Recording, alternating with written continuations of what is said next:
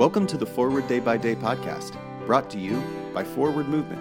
We're glad you're here and hope you'll share us with your friends.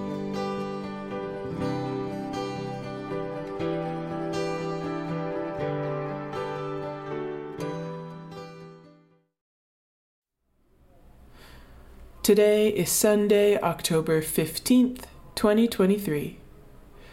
It is the 20th Sunday after Pentecost. Today's reading is from Philippians 4, verse 7. And the peace of God, which surpasses all understanding, will guard your hearts and your minds in Christ Jesus. The exchange of the peace is a moment of connection, a visible, tangible reminder that we do not worship alone it can also be a time of reconciliation. Too often we regard the exchange of peace as intermission in the service or a time to socialize with friends. But there is a much deeper significance to this part of the liturgy. As we transition from the Word to the table within the service, we share the peace of God with one another a sign of reconciliation, and a way to prepare our hearts for Eucharist. During the COVID 19 pandemic, the hugs and handshakes of peace were replaced with head nods, fist bumps, or peace fingers. I missed the tactile aspect of exchanging the peace, but maybe the outward gestures are not as important as the inner desire to seek and share God's peace. Pray for the Diocese of Gloucester, of England, and today's moving forward. How do you view the exchange of the peace? Does it change how you approach others if you see it as a time for reconciliation with God and neighbor? My name is Nia McKenney, reading this month's Forward Day by Day Meditations, written by Kathryn Nishibayashi. A General Thanksgiving.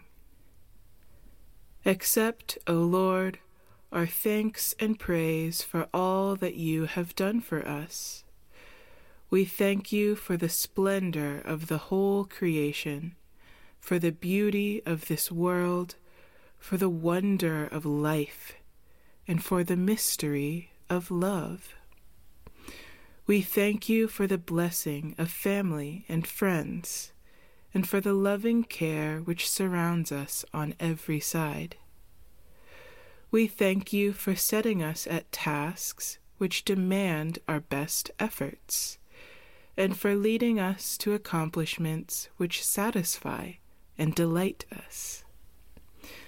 We also thank you for those disappointments and failures that lead us to acknowledge our dependence on you alone.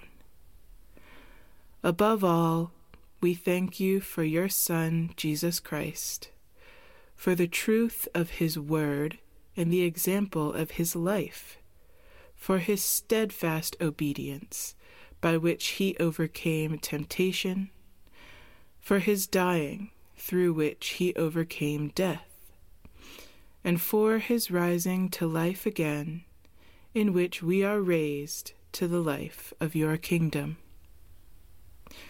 Grant us the gift of your Spirit, that we may know him and make him known, and through him, at all times and in all places, may give thanks to you in all things. Amen.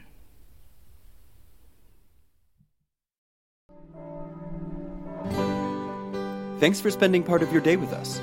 Join the discussion about today's devotional at prayer.forwardmovement.org, where you can also find a full list of today's scripture readings, more daily prayer resources, and information on how to subscribe to the print edition of Forward Day by Day.